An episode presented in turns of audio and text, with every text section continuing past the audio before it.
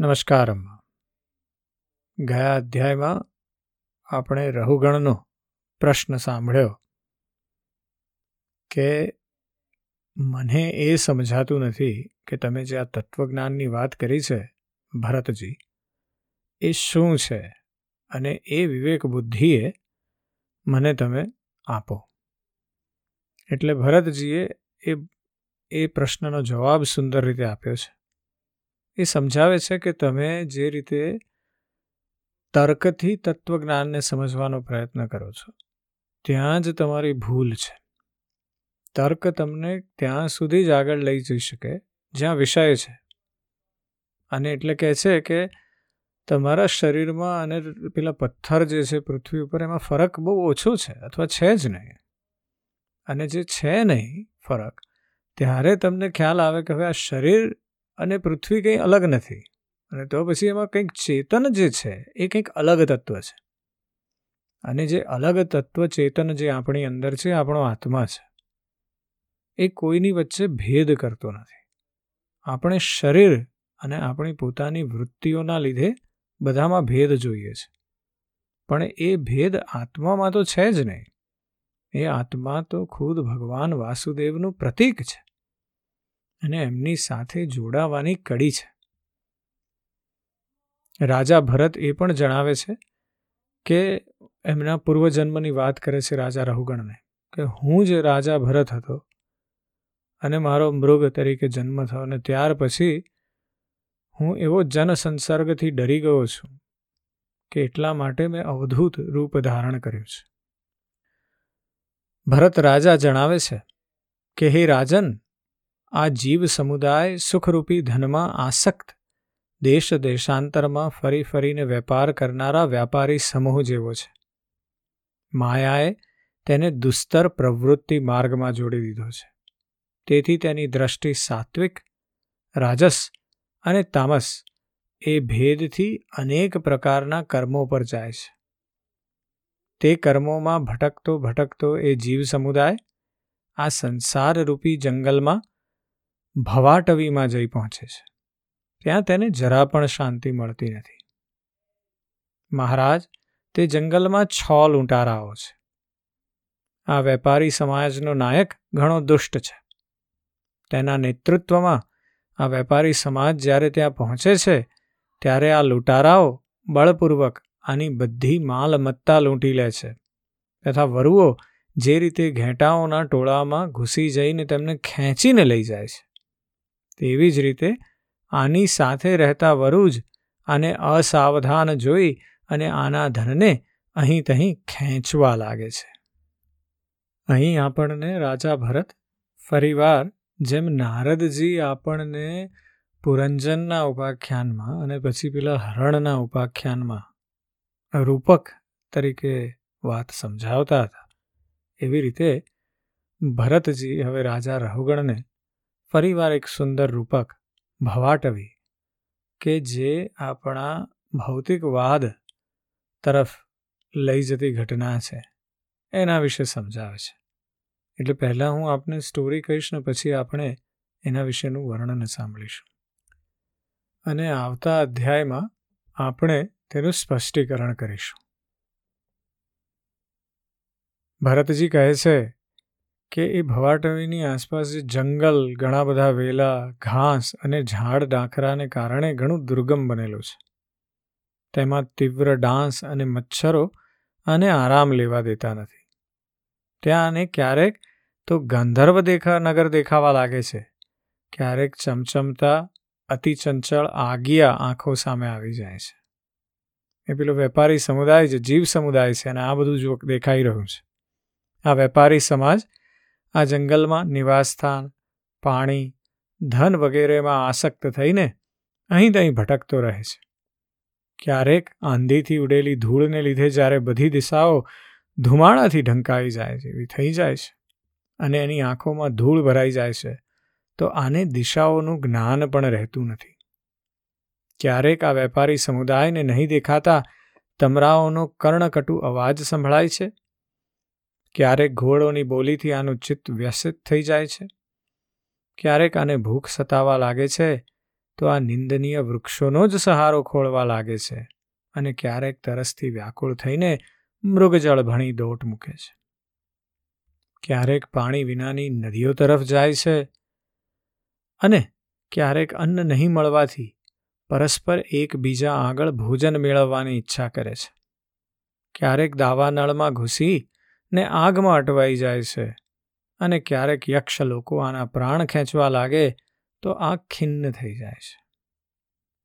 ક્યારેક પોતાનાથી વધુ બળવાન લોકો આનું ધન છીનવી લે છે તો આ દુઃખી થઈને શોક અને મોહથી અચેત થઈ જાય છે અને ક્યારેક ગંધર્વ નગરમાં પહોંચી જઈને ઘડીભર માટે બધું દુઃખ ભૂલી ને ખુશી મનાવવા લાગે છે.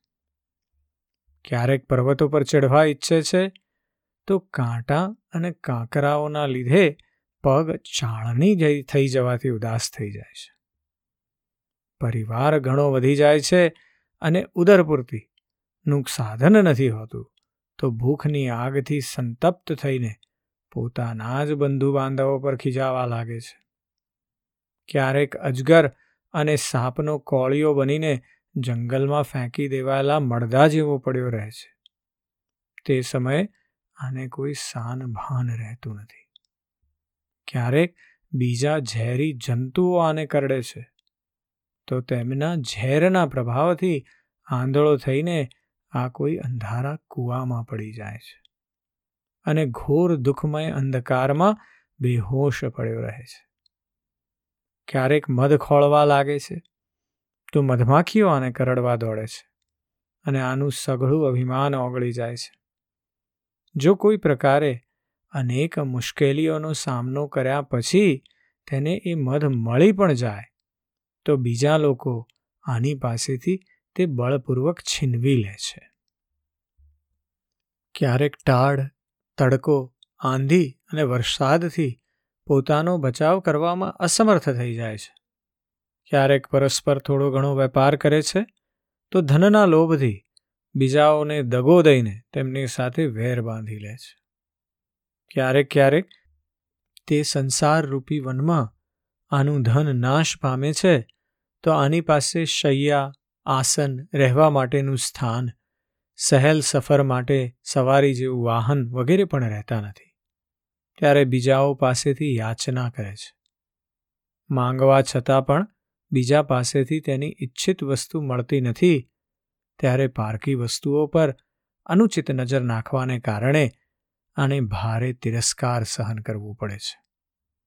આ પ્રમાણે વ્યવહારિક સંબંધને કારણે એકબીજા સાથે દેશભાવ વધી જવાથી પણ આ વેપારી સમુદાય અરસપરસ લગ્ન વગેરે સંબંધો બાંધે છે અને પછી આ માર્ગમાં જાત જાતના કષ્ટો અને ધન સંપત્તિનો નાશ વગેરે સંકટો ભોગવતો શબવશ થઈ જાય છે.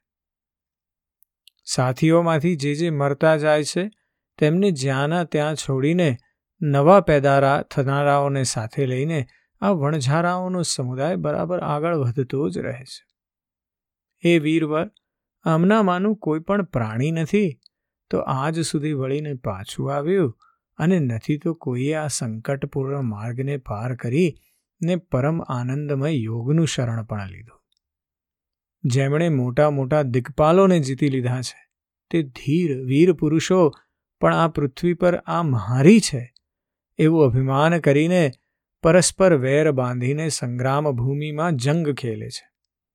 અને તેમ છતાં તેમને ભગવાન વિષ્ણુનું તે અવિનાશી પદ મળતું નથી, જે નિર્વેર પરમહંસોને મળે છે. આ સંસાર વન એટલે કે જે આ ભવાટવી છે, તેમાં ભટકનારો, વણઝારાઓનો આ સમુદાય ક્યારેક કોઈ વેલીની ડાળીઓનો આશરો લે છે અને તેના પર રહેનારા મધુર બોલીવાળા પક્ષીઓના મોહમાં ફસાઈ જાય છે. ક્યારેક સિંહોના સમૂહથી ભય માનીને બગલા, કંક અને ગીધો સાથે પ્રેમ કરે છે. જ્યારે તેમનાથી દગાનો ભોગ બને છે ત્યારે હંસોના, એટલે કે સાધુ પુરુષોના કુળમાં પ્રવેશવા ઈચ્છે છે. પરંતુ તેને તેમનો આચાર રૂચતો નથી. તેથી વાનરોમાં ભળી જઈને, તેમના જાતિ સ્વભાવ અનુસાર દાંપત્ય સુખમાં રત રહીને વિષય ભોગોથી ઇન્દ્રિયોને તૃપ્ત કરતો રહે છે અને એકબીજાનું મુખ જોતો જોતો પોતાના આયુષ્યની અવધિને વિસરી જાય છે. ત્યાં વૃક્ષોમાં કીડા કરતો રહીને પુત્ર અને પત્નીના સ્નેહપાશમાં બંધાઈ જાય છે.